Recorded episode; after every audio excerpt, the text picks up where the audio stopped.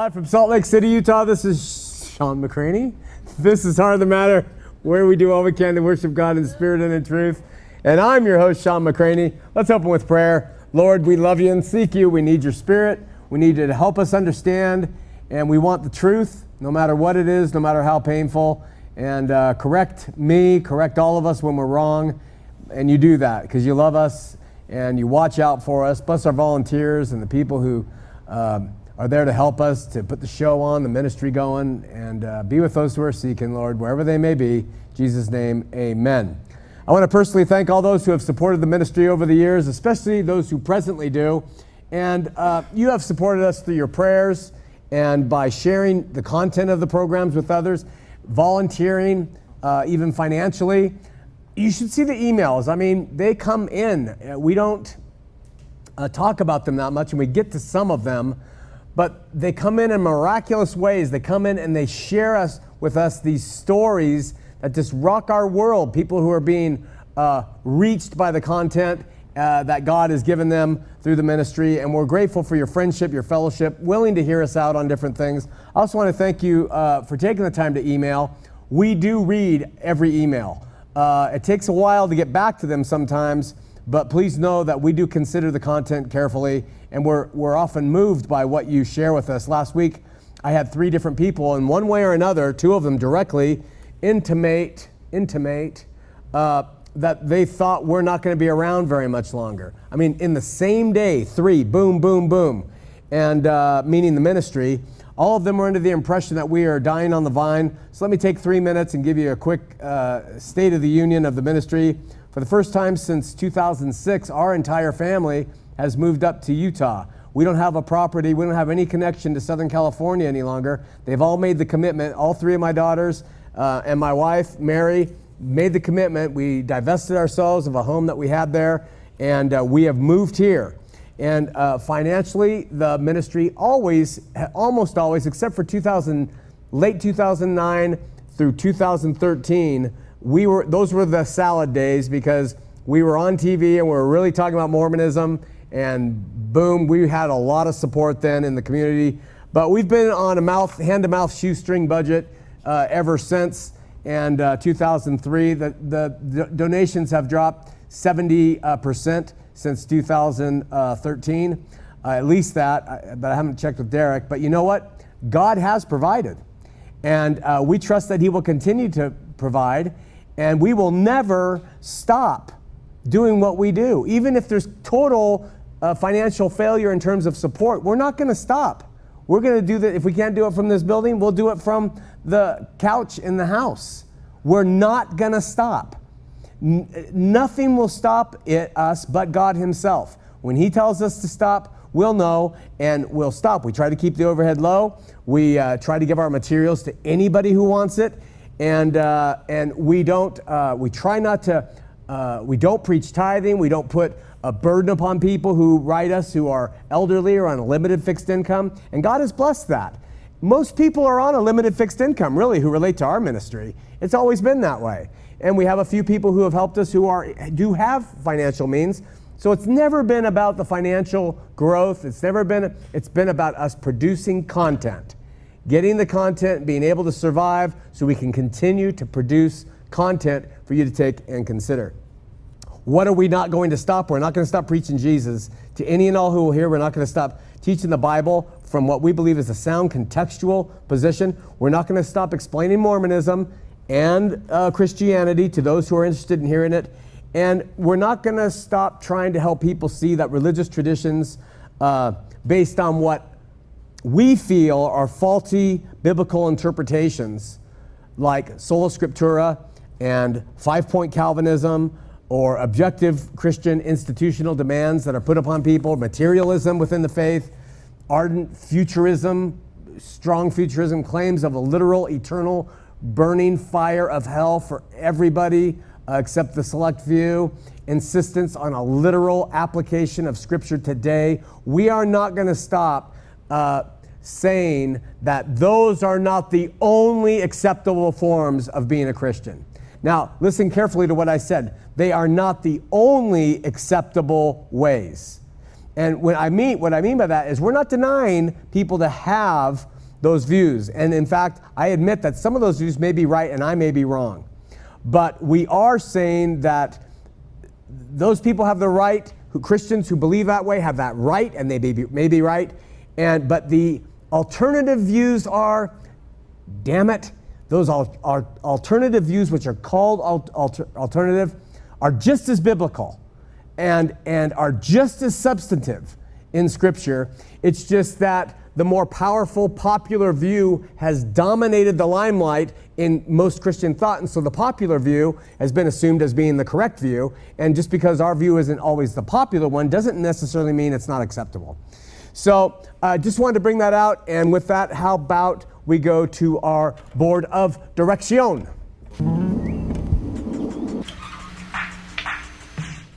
Okay, there is, uh, I'm going to call this board of direction, and we'll get to the board in a second, uh, a futuristic anachronism.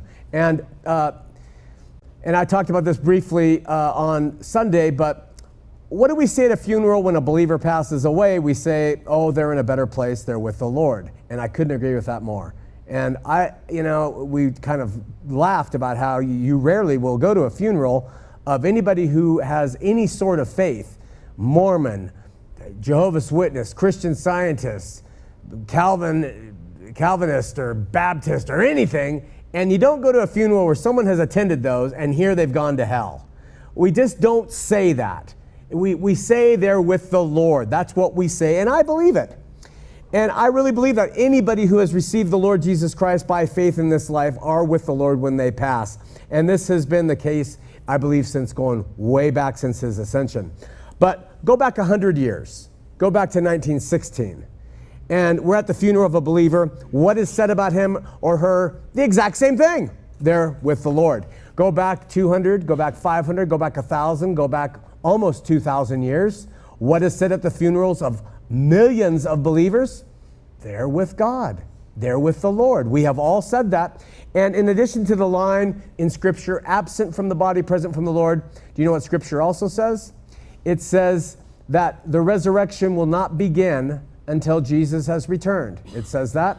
It says, and from a futurist or dispensationalist uh, point of view, uh, this means that all of those people that we say at a funeral have gone to the Lord, uh, who have been living with Him in the Spirit for the past 2,000 years plus, or whatever. They are waiting to be reunited with their body. And I have believed that in my life. Most Christians believe that in some way or another somehow that that's the case. So millions of people, maybe billions, I don't know, are with God, they're in his presence, in the arms of Jesus, but they're waiting for Jesus to return in order to be resurrected. Okay? Now, many say, oh, I can accept that. They're waiting. That's going to be a blessed event, and they're just waiting for the Lord to come and, and, and, and, and uh, return. But you know what Scripture also says? Now, I know some very ardent uh, very well read futurists. Having cut my teeth on the Calvary Chapel Way, I mean, I know some guys written very good books on the dispensationalist futurist idea of Jesus is coming and the resurrection will begin then. And they, um, they agree that there is a judgment.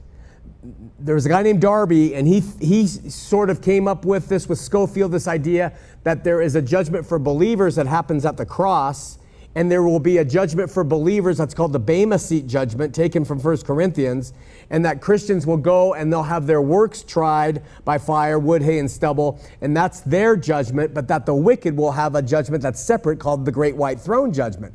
But these guys who are ardent dispensationalists and futurists after the idea of Darby and Scofield say, no, there's one judgment. We will all go before God, and uh, you know our works will be tried by fire but we will all go before God. The great and the small, Revelation says, will stand before uh, God, and their and the works will be judged, and the books are open, and another book is open, the book of uh, the Lamb, and uh, book of life, etc. So. Uh, the book, the, the Bible, I believe, clearly depicts there's going to be a judgment and that we are all going to stand before God. And then uh, in the resurrected bodies, all of us will um, get our assigned place in the eternities. and that we will go and we will go into heaven or we will be cast into the lake of fire if a name is not found written in the Lamb's book of life. So the problem is here's the anachronistic problem. For 2,000 years, we've been saying every believer is with God. They're with God. They're with God. And now, we don't know if that's true or not, but we say it. So let's say that we are right in that. They're with God. Well, we're all waiting for the resurrection to occur. The, Jesus comes back, the resurrection occurs, and all those people who are with God then will get their body, and then they're going to be judged. And some of them in their resurrected body will be judged, and they will be, it will be decided then whether they get to go back to live with God or if they go into the lake of fire. So the anachronism looks like this. We are here's the funeral and this guy is saying here of Billy Believer, who's in this casket. Everyone's mocking my drawing here. But this is Billy Believer, and he's dead in the casket. And they're all saying he's with God. So his spirit has gone up to live with God, right? That's what we say at the funeral of everybody. This is a cloud, and we'll just say this is God. Okay? He is with God. All right? And then futurists will say, when Jesus returns to the earth, now Billy's body has been buried down here under the earth, and the year is uh, 1670 when this funeral took place with this preacher pre- pointing to him and saying he's with God. This is in the year 1670, and Billy has been up there with God the whole time, and Billy's body is laying in the grave, uh, uh, completely corrupted by this time, right? When the resurrected body comes up, and Billy is going to have this body of flesh and bone. Now he is going to go and he is going to stand before the great white throne judgment. And the books are going to be open, and we're going to see is Billy's name written in that book. And if Billy's name is in that book, Billy gets to go back up to God with his resurrected body, and Billy's happy. But so, so, and if he doesn't, of course, he's going to go into what's called the lake of fire, and uh, in his resurrected body, and Billy is not happy. But the anachronism is, in 1670, this preacher, he said to all the loved ones who were out in the audience looking up and crying at the casket, Billy is with God. So in 1670, Billy was up with God, but now in 2017, Jesus comes back Billy's resurrected. He goes before the great white throne judgment in his resurrected body, and God says, Your name's not in here, Billy. So he spent all those times with God, but now he's in the lake of fire forever and ever burning. That's called an anachronism. And it's a purely, it's a clear anachronism in Scripture relative to resurrection, judgment, and uh, the placement of people once the judgment has taken place. Now, there's an answer, I believe, to that. I'm not going to go into it. But can you see the problem with the futurist view of Jesus' return launching the resurrection, which will launch the judgment, which will determine then the eternal status of all humankind, even for those who have apparently been with God this whole time? All right? And with that, how about a moment from the Word? And I heard, as it were, the noise of thunder one of the four beasts oh. saying, Come and see. And I saw, and behold, a white horse. In Mark chapter 14, we read, After two days was the feast of Passover of unleavened bread, and the chief priests and the scribes sought how they might take Jesus by craft and put him to death. But they said, Not on the feast day, lest, lest there be an uproar of the people. And being in Bethany in the house of Simon the leper, he sat at meat, there came a woman having an alabaster box of lotion of spikenard, very precious, and she broke the box and poured it on Jesus' head. And there were some that had indignation within themselves, they weren't liking that very much, and said, Why was this waste of this expensive spikenard ointment on him this way? For it might have been sold for more than 300 pence and have been given to the poor. And they murmured against her. And Jesus said, Let her alone. Love that. Why trouble you her? She has brought a good work on me. Listen to this last uh, uh, passage.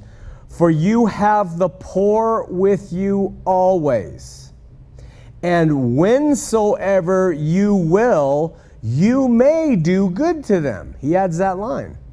But me you have not always. I'm going to talk about that last line for a second. For you have the poor with you always, and whensoever you will, you may do good to them. I've been ruminating on the plight of uh, human uh, existence for a while. We moved into a condo downtown Salt Lake, and uh, right across the street and way from three or four homeless shelters, and they are by the hundreds down there. I mean, it looks like uh, The Walking Dead. It really does. It is unbelievable the, what you see walking around the streets uh, in that area. And uh, hundreds of the poor with us. And I've been particularly interested in the babes.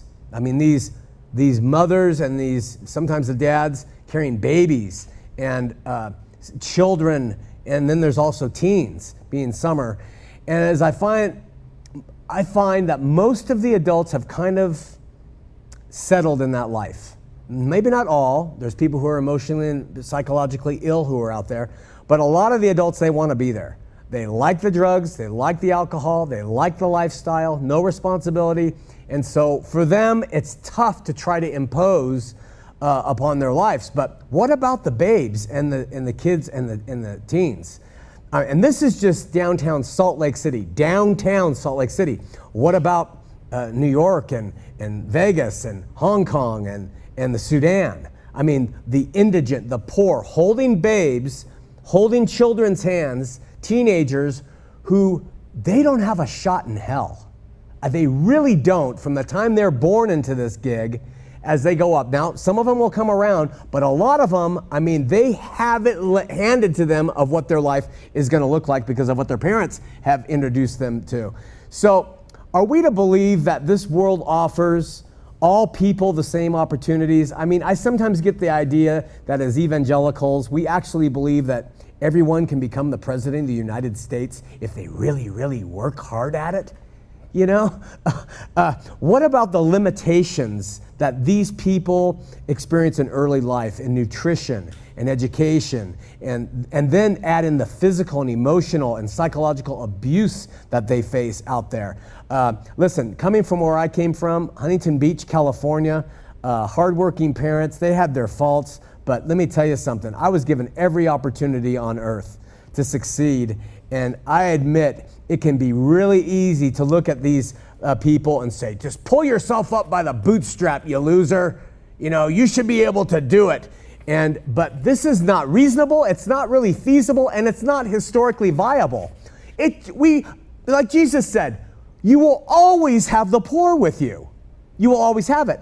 But what is really pressing on me is how fortunate I've been in my life.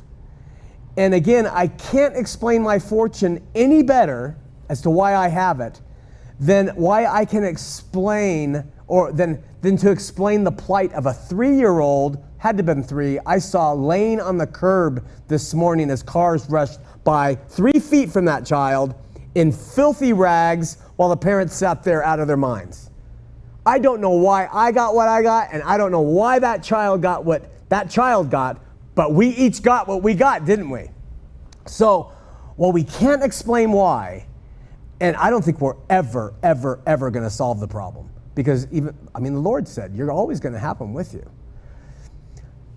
The plaguing question is not why or how, but what do we do in response to it? There are a lot of band-aid responses about what we could, should, would do, and I'm just, um, you know, I'm nobody to say, but I'm just throwing this out there because it's really been weighing on me as I've watched it. We say give them money. We say give them clothes. We say give them food, provide them cheap housing, get them jobs.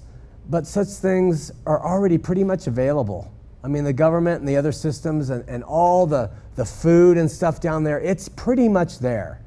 Uh, we, have a, we have a little box, it's, it's about this big, and every two weeks that thing is full of clothes. Full of clothes that goes to the homeless.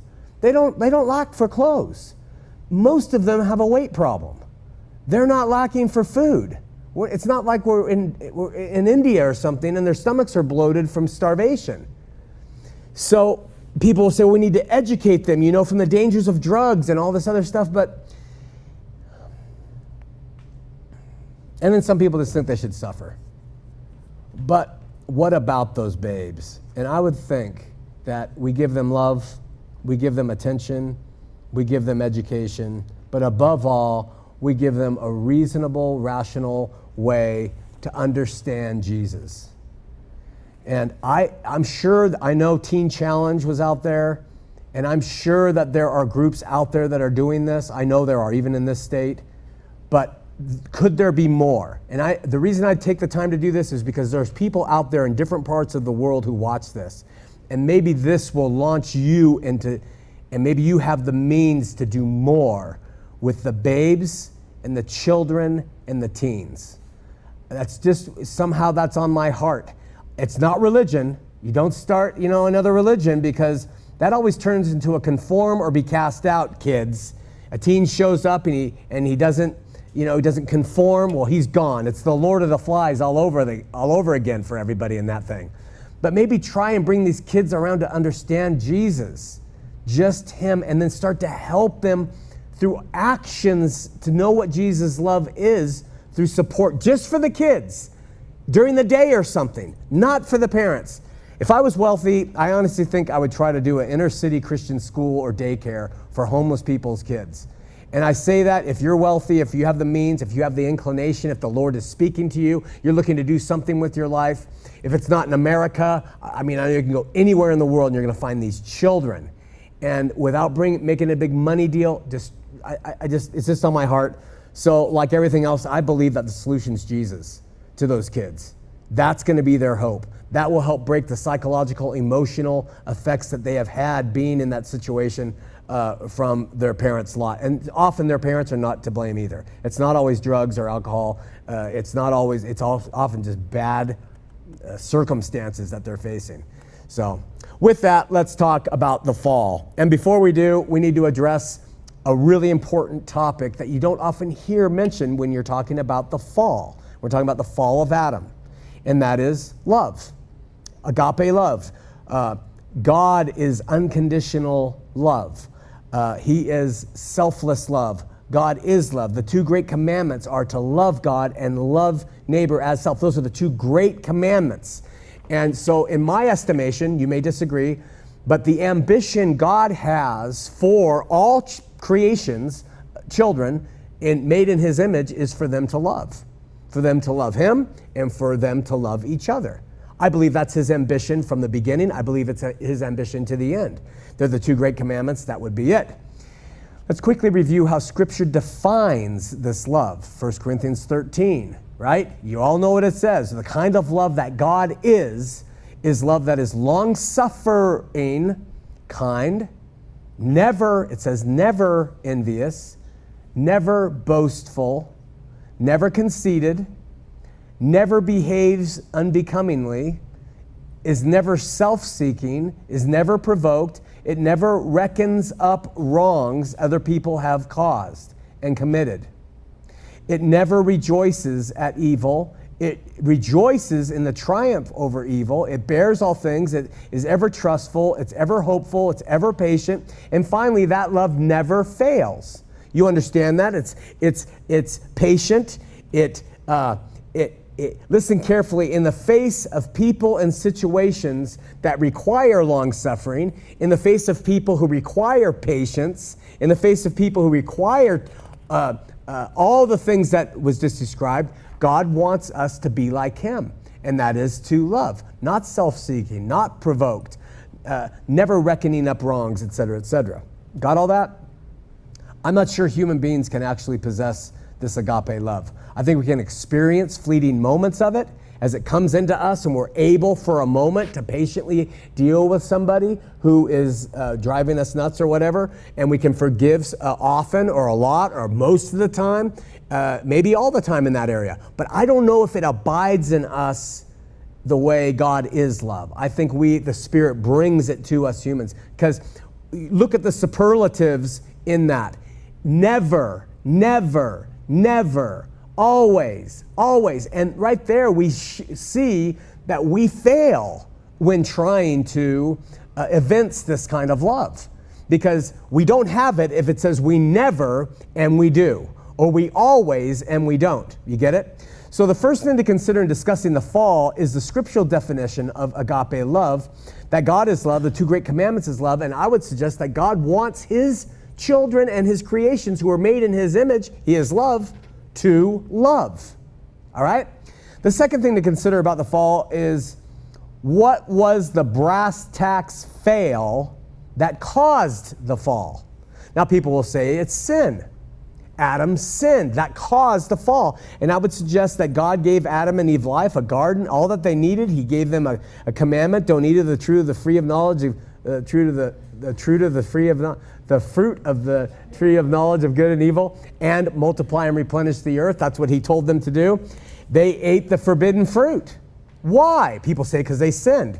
Maybe they didn't trust God, or maybe they were tricked by Has Satan. Maybe they lacked faith in God's words. Maybe they trusted their own opinions or Satan's opinions more than their own. Maybe they simply loved something more than God, their own intelligence. Maybe they loved themselves. Maybe the words and ways of Satan were more appealing to them, whatever. But maybe in the end, the brass tacks was they just loved themselves more than they loved God. That's, that might be the brass tacks bottom line. Consider that. In spite of all he gave them, life, creation, the garden, everything they want, and he gave them a little rule don't eat of that tree. Okay? And the result was sin from the lack of love. Since God is love, Adam and Eve's approach to living, self centered, I'm going to do it my way, I don't have to listen to him, I don't care or love him enough to follow him, uh, entered, sin entered, and man fell and experienced a separation from God. Could Adam and Eve have honestly claimed, you know, when God comes looking for Adam and Eve, Adam, where are you? You know, the woman thou gavest me. I mean, you, could, could Adam have looked at God and said, You know, I love you with all my heart? Could he honestly have done that after disobeying him? I don't think so. I really don't. They could profess love, but their actions proved otherwise. And they loved something more than him. What it was, we don't know. But in the end, my opinion is they love themselves and they love their ways and will more than they loved him. And that's what it all comes down to. So, what from the beginning, from before creating Adam and Eve, was God's hope for mankind? Again, I would suggest He created us in His image, and His ultimate desire is that we would choose to love Him. First great commandment love me. How do you love Him? If you love me, you'll keep my commandments. What did He tell Adam and Eve? Don't eat of that tree. They ate of the tree. You don't love me. Let's separate. Let's separate because you really don't love me. I'm going to go through another way to relate with you now. It's going to be through a fallen world. Since God is love and we are made in his image, I would suggest that God not only wanted Adam and Eve to be love, he still wants all of us to become love. I believe that is his ultimate goal. I've been preaching on this for a while. Look at the first humans. We, looking at the first humans, we could say that he wanted them to love him first and foremost, but they didn't. They didn't. They obviously didn't. They loved themselves. Maybe this is just what human beings do. When we're in flesh, we're made in his image, but this is what humans do. They simply think of themselves first, and uh, like Adam and Eve did. Now, God did, did God know that they would love themselves more than him? Of course he knew. Of course he knew. This was no surprise. Did he force them to disobey him? I would reject that idea completely. He gave them a choice, and they chose, like he knew they would choose, to serve themselves. But he knew what they would do from the start, no surprises. Now, this is starting to get a little dicey because when you start really talking to evangelicals about the fall, you get into all kinds of discussion here about, well, uh, you know, did he and well, did he want and all this stuff.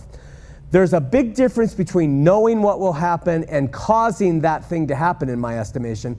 There's a big difference between knowing what will happen and wanting something to happen as well. In Mormonism, God wanted Adam and Eve to transgress. They say transgress. Paul makes it equivalent to sin. In Mormonism, God wanted them to sin because by and through the knowledge they would get by eating the fruit of the tree of knowledge of good and evil, they would learn how to have sex. And then they would be able to procreate and multiply and replenish the earth, the other command. They had to break the one commandment in order to fulfill the other commandment. That's Mormon theology. Multiply and replenish the earth, but don't eat of the tree of knowledge of good and evil.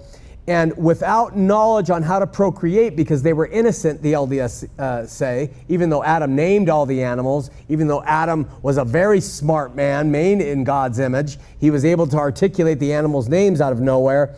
Uh, so, to the LDS, Adam and Eve had to, and God wanted them to, eat of that tree so that they would enter into a world that is difficult and fallen and broken, but they would have knowledge and they would have to choose, and in opposition, they would live their life. In biblical Christianity, God did not want Adam and Eve to sin against him, but he instead wanted them to choose him, to love him, the first great commandment, and then to learn from God in their relationship with him how to multiply and replenish the earth. Eve says to Adam, Hey, God told us to multiply and replenish the earth. And Adam says, I really don't know what that means. Hey, why don't we ask God? Okay, hey, Father, what does that mean? And God comes down, he talks with them. There was an open, open communication. Of course, in as stated, God knew that they were going to go south and follow their own imaginations. That's what men do. But herein is the difference between the LDS view and the Christian. The LDS say God wanted them to disobey him and introduce sin into the world while the Christian maintains that while he knew they would, he did not desire this as his first plan. Plan A was the best plan. And that's the best way I can say it. Now, this is a, admittedly a very fine line, and where I wholeheartedly disagree with the LDS explanation that Adam's fall was a fall upward, uh, meaning Adam and Eve had to transgress so that all the babies in spirit heaven could come down and get bodies because they learned how to procreate. That's what they mean by that. I do agree. I do agree that what Adam and Eve chose to selfishly do was in full accordance with God's overarching plan. I do not think this was disappointing to God. I do not think he wasn't aware of it, and I don't think he didn't plan for it. I think this is exactly what he knew would happen. Wanted to happen? What he wanted to happen was for them, the first couple, and their progeny to love him. I bet that if Adam and Eve had progeny, taught from God how to procreate, and had a bunch of children for generations and generations, that tree would have remained in there. And God would have said, You can do whatever you want in this garden. It's for this whole big family you guys got. What a party. But don't any of you eat of that tree. I believe that would have been there to give them a choice, to choose to love God. He wasn't going to mandate it. So we might say that the plan from the beginning was to get man to choose to love God and to love each other. And there were two open paths on the way to do this, but there was one that was going to be taken, and it's the path that happened. And God knew that path. The first plan was Adam and Eve and their progeny to choose to love God. And that one we know was what, but plan B was the way it was always going to go down was Adam and Eve would choose to love themselves over the love of God. The human race would exit the Edenic state, uh, but it would still, still, from the moment they left the garden, the human race still has to choose to love God and to love each other. To love God and to love each other, but, a, but in a far more difficult setting. Now, plan B was God's, I believe, ultimate objective.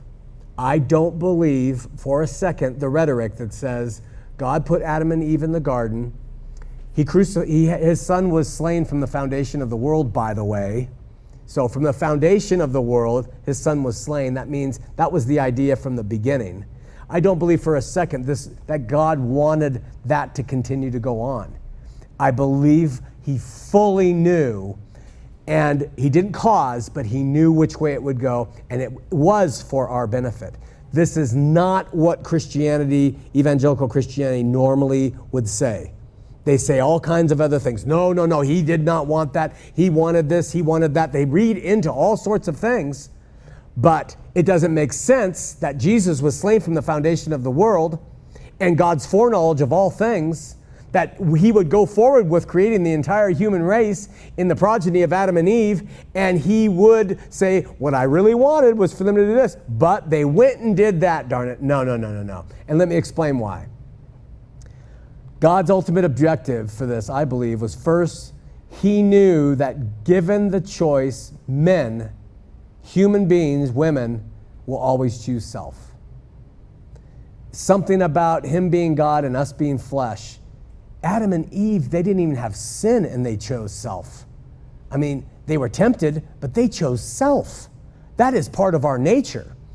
God so loved us, He created us in His image. He wanted us to learn to choose Him and others ahead of self. This would happen, uh, this would have to involve opportunity to choose Him and others over self. That opportunity is provided by the fall no fall, no opportunity to choose him or others. Okay? It only happens by and through Christ Jesus, who came and he fulfilled loving God and loving man completely. The Spirit of Christ now, by virtue of the Holy Spirit, fills the heart of man, and man, overcoming his flesh, is able to love God and to love man in a limited way. But we are able to overcome that flesh which Adam did not. From the foundation of the world, God knew the role of his son. He knew that man, from Adam down to a baby born just right now somewhere in a hospital, would never choose anything or anyone but themselves without Christ. And so he said, before the foundation of the world, this whole thing is going to unravel. And it's going to start with my first son and daughter in that garden. But I'm going to, from the foundation of the world, crucify my son and this people I am going to teach to love by and through him, and they will die having learned to love me and to love others. How can I say that? Think of it this way. Let me ask you a question. Can love exist? Can agape love exist as I described in 1 Corinthians 13 without difficulty? Can agape love exist does agape love exist without difficulty? It does not. It's just what you would do. That's why all the adjectives to describe love in Scripture are about long suffering, patience, kindness, forgiveness, turning the other cheek. None of that stuff would be necessary without a fall. None of it. We would not have to learn to love in that way by overcoming those terrible things that cause uh, us to be impatient and to not forgive in a perfect paradise. If you think about it, you cannot love as God loves us, us imperfect selves, our imperfect selves. You cannot love unless you're being challenged by something that's annoying you by something that's bothering you, by people who are taking advantage of you, by people who want to kill you who, who speak badly of you. You cannot really evidence agape love in the way 1 Corinthians 13 says unless there's people who are driving you nuts. You don't see God say love is doing what you feel because you're just a great guy and it's easy. It's not a feeling, it's a choice. And you're making the choice because you love God first, you love man second, second, and you love yourself last. That does not come in a vacuum of perfectness. God knew it from the beginning. So I don't side that God caused it or God wanted, but I do side with a middle ground between the Mormon view and the Christian, the Christian view and the Mormon view, and that is God knew it. He knew it was going to be for the best. So the LDS had something right in that. He knew that that was how he was going to bring us into the light of learning to love was by this. And it wasn't going to be in the Edenic state. Let's open up the phone lines 801 590 8413. 801 590 8413. while you are considering calling, if you do it all, uh, check out this spot. Baptism primarily is an identification.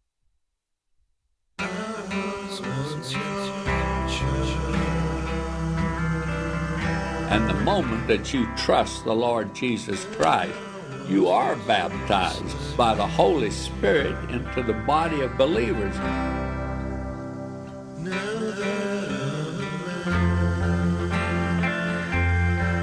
Now, water can't do that for you. Only the Holy Spirit can put you into the body of believers. Therefore, every Christian, the moment he's trusted Christ, the Holy Spirit regenerates him, and he indwells him, and he seals him, and he also baptizes him.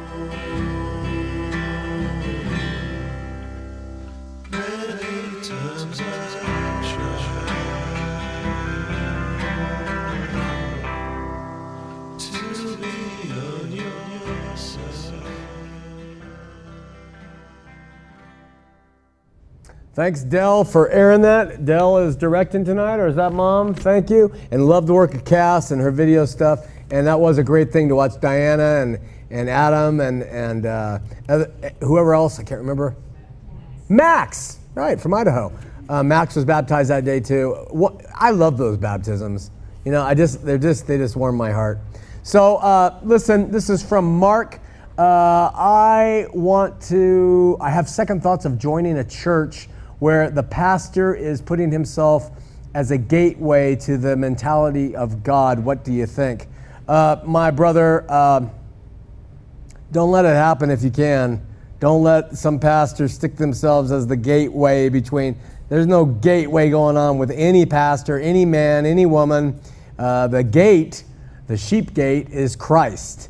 You going through him. And no man has any right to ever put themselves, their opinions, their views, their discipline, their ideas. And we talk about that a lot here in, uh, in our ministry. I know that uh, Warren talks about that uh, a bit in uh, his ministry on Breaking Bread. And, uh, you know, don't put men in there, men or women, straight to God.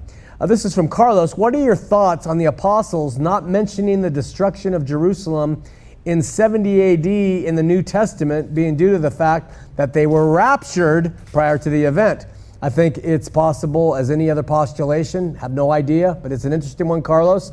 Thanks from Dallas. I thank God for your indifference. It has been a guiding light to break old beliefs and practices and brings me greater love and appreciation of who and God is. Thanks, Dallas. I appreciate your term of me being indifferent. I like that. I am quite indifferent to almost everything. Uh, just ask my poor wife. Uh, the only thing I really care about is, you know, this. Everything else is, yeah, whatever. All right, go ahead. You know, put the dog to sleep. It's okay. We've only had him 30 years. You know, uh, whatever. But uh, I am passionate about uh, the Lord Jesus Christ, and I am indifferent to denominational differences and all that stuff. So that's a compliment. Thank you, Dallas. This is from Gareth. Uh, very blessed by this email, Gareth. It says, um, I've seen your ministry uh, on YouTube. All I can say is I've gone through rough times the past couple of years. Turned my back on the church. I'm not LDS, by the way. We have a lot of people who aren't LDS who write us. I'm listening to you reminding me of the sacrifice Jesus made for me. God has blessed you. Thank you for much love. Uh, and um, so I'm, I'm blessed by that email. And I just wanted to thank you, Gareth. It comes from a long way away, and thanks for writing that. Richard wrote, and he's misinformed or he's. Uh, he says, God forgive me, but I can't let this go unanswered. You don't like liberals? He said. You dismiss liberals? I don't know where this came from. We liberals, this is interesting, do most of the giving, helping, and blessing that gets done. The right, as some hasten to call themselves, do the most lying, stealing, and cursing. Now, you know, he goes on, he talks about uh, all the tawdy sins that the right uh, commits. This is where my indifferent comes in. First of all, Richard, I am more, I am more liberal in my life worldview than I am conservative. Anyone who knows me senses that. But uh, you've misread something I've said or misunderstood it. But I don't think we have the right to say liberals do the most giving, helping and blessing that gets done, and the right uh, do more lying, stealing, and cursing. I think that's really broad brushed. And I'm not even talking politically. I'm just talking, forget it. People are people. There are great liberals, there are great conservatives, and they are great people in the eyes of God who don't do lying and they all give. And this kind of stuff is just rhetoric that creates division. So uh, I think you misinterpreted me, but I think that message is really quite uh, frightening. Uh, that's my opinion. Let's go to Stephanie in Washington on line one. Stephanie, you're on Heart of the Matter. Hey, Shawn. I can't believe it's. I'm finally talking to you. Thank you, thank you, thank you for your ministry. Oh, Um, I, I, I kind of, I, I was watching the baseball game and I went, oh no, Shawn's show's on, and I wanted to. I don't know if you've already covered this, but I was a Jehovah's Witness for 16 years before I converted to Mormonism for three, and I left Mormonism two years ago. So I'm pretty messed up. I'm trying to search out Christ, God, what the heck. and the one thing that uh, bothers me, and I know it bothers a lot of people, but Ad, the Adam and Eve story, um, like for the JWs, it's they believe that Satan really talked through a snake and whatnot, and that we will be paying, you know, uh, you know that's why we get sick and die. And then of course the LDS view, that was the one thing they could never explain to me, and I could never accept. The fall, their version of the fall is so bizarre and backwards. yeah. So um, my question was: Is there anything in the Bible, or do we not know yet, that are we- are, are we going to continually pay for Adam and Eve? I mean, is my daughter and the next generation going to get sick and go through this earth and continue to pay for something that happened so many eons ago? That that's the one thing that bothers me about, you know, like I, you know, with you, I've been able to hold on to some parts of Christianity, but there's things that I just I can't buy the fact that God would just let us suffer and continue on to die and suffer and then continue on to die and pay for something that I didn't do. I, you know, so can you please explain uh, or try or? Well, Stephanie, Oh, what's interesting? Frustrating for me. What's interesting about your query, and remind me, say, Shawn, you just asked me to remind you of something before you hang up, okay? So before you hang up, say, I want to remind you, Shawn, and then I'll tell you. But the interesting Okay. thing about your query is more and more in our world, we have.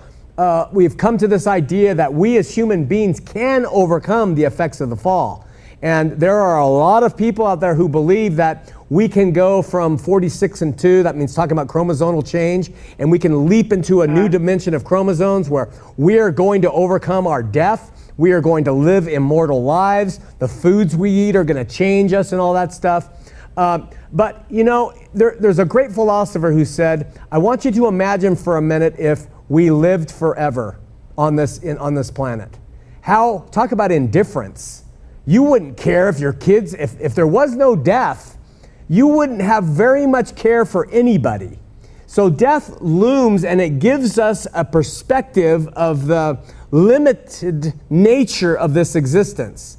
So while it, it, it is something that's hard for us, it is a very, very short, short uh, vapor for us to experience in terms of uh, eternity. But the other thing, Stephanie, is uh, we are um, subject to much of what happened because of the fall, but Christ Jesus is called by Paul the second Adam.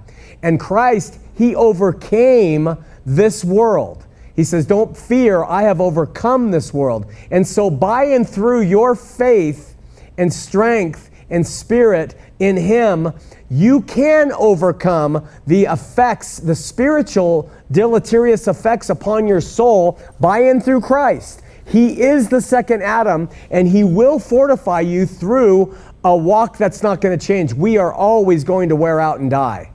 And, and I guess to answer you, Adam brought in physical death, but Christ Jesus brought in both physical renewal and spiritual renewal, and He brings total life. That's the best thing I could give, but I don't think we are ever going to uh, come out from under the effect of this world falling into sin.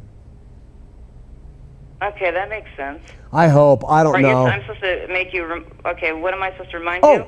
Shawn? Listen, Shawn? in 2017, we're doing a show. We're trying to, we're lining people up, and somehow in that 12 month period, we need to get you out of oh, Washington. I heard you say that. Yes, I'm so looking forward to that. Well, we want you Thank to be you for on. doing that next year. No, I want you to be on to talk about Jehovah's Witnesses. Oh, me? Yeah, and become a Mormon, and then becoming a, a, a Christian. That's all befuddled. That would be a great show. Will you consider it? I'm sorry, what? Will you consider it? Absolutely. Okay. Anybody I can reach out there to not make the same mistake that I did after leaving the witnesses?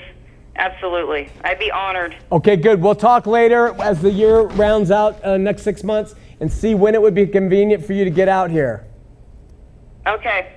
All right, Thank Stephanie. you so much for God bless you and your ministry, your family, everybody there. Thank you so much for Tuesday nights. Thanks, Stephanie. God bless. Go back to the ball game. The rest is going to be boring. Okay. All right, bye. I'll see you. Bye. Uh, you know, uh, this is from uh, Catherine C. She says she came to know the truth. However, my husband, my youngest daughter, and second son and their families remain LDS. And of course, they believe we've lost our minds. Her and part of her family have gone. It's hard to imagine how I could have believed that I needed anything but Jesus. I am so ashamed of having led my children into the church that teaches so much garbage as truth. The use of mind control is so clear to me now. If I could only have seen it 25 years ago, maybe my children would be caught in its steel trap. Getting them in was relatively easy. Getting them out is taking a miracle. And uh, this is a, a common uh, story that we hear in a complaint. Anybody who's involved in uh, ministry to the Mormons know that when you come to know the truth and your family is still in that, it's brutal. You, you deal with guilt for having raised them. You can't do that. You did the best that you that you knew. You were raising them in a religion that was proclaiming Christ, that was pro- proclaiming God. The LDS have uh, uh, allegiance to God and Christ. Of course, we believe it's, it's skewed in their doctrine, but you did your best. You were a parent who cared about your children. You took them to church. Do you think God is going to be you? I mean, you didn't know. We, none of us knew. I think of the people I baptized on my mission. And, and all I can think of is I did my best. I, I tried to introduce them to something I believe that was true. People will write and say, Why do you do what you do now? It's because I want to uh, redeem the time. I want to redeem the time that I stole from people's lives by introducing them, by bringing other people into the truth and help offset that. And I know that's a strange, kind of superstitious thing in my head, but I want to redeem the time. And I understand the feelings that you have as a parent, but I wanted to just wrap this one uh, email up with this. Trust the Lord. Wait on Him. Wait on Him. Give Him all the leeway and just have faith. You could have a child die. Trust the Lord. Wait on Him. You don't think He can do things? You don't think He's working to redeem people and bring them about? Every knee will bow, every tongue will confess, and no man can say Jesus is Lord but by the Spirit? You don't think that that's going to happen? I do. Have faith. This is what pleases God is that in the in the in the face of it looking like nothing's ever going to change, have faith that it will.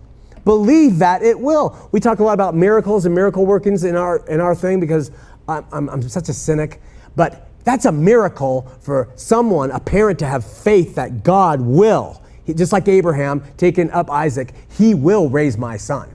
I will lift that knife, but I know that my progeny is going to come through this kid. So I'm going to take him up there and I'm going to raise the knife and I'm going to do because I know God will. That's faith. That's a miracle in this day and age for a parent to say, I know God will redeem my family from the clutches of religion.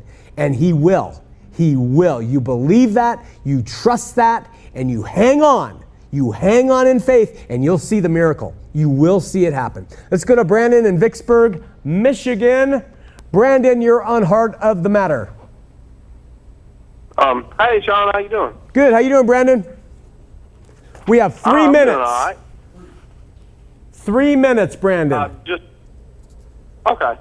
Well, um, first off, thank you for clearing up the whole judgment seat thing. Uh, I know here in the South, it's different denominations, different churches. It gets pretty confusing. But uh, your view is my view. I completely agree.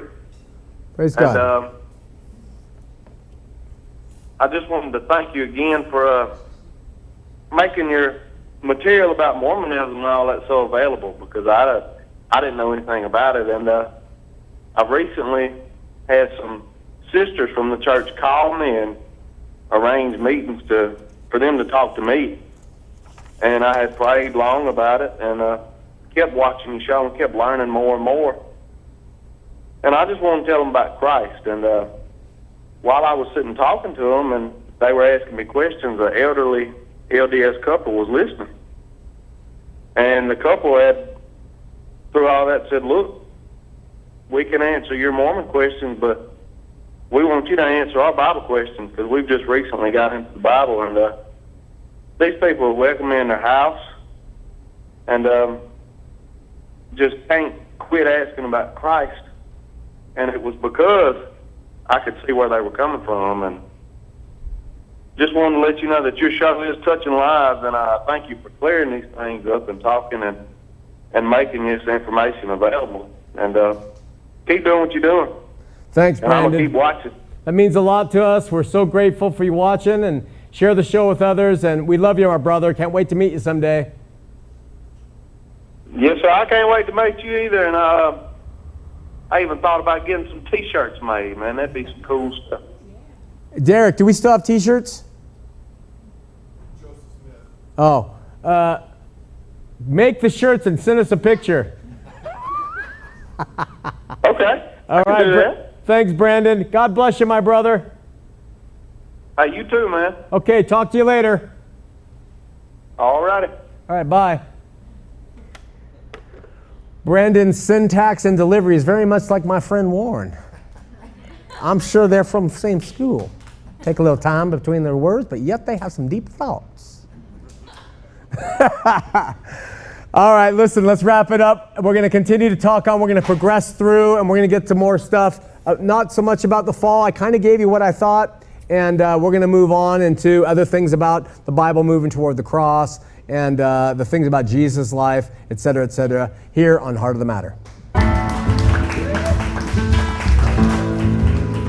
I'm on a ride, going nowhere. I am an existential cowboy on the and I won't be coming out. I'm going in. This man's awake, a storm's arising, the dawn's awaiting till a hundred monkeys know. I can feel the light filled my start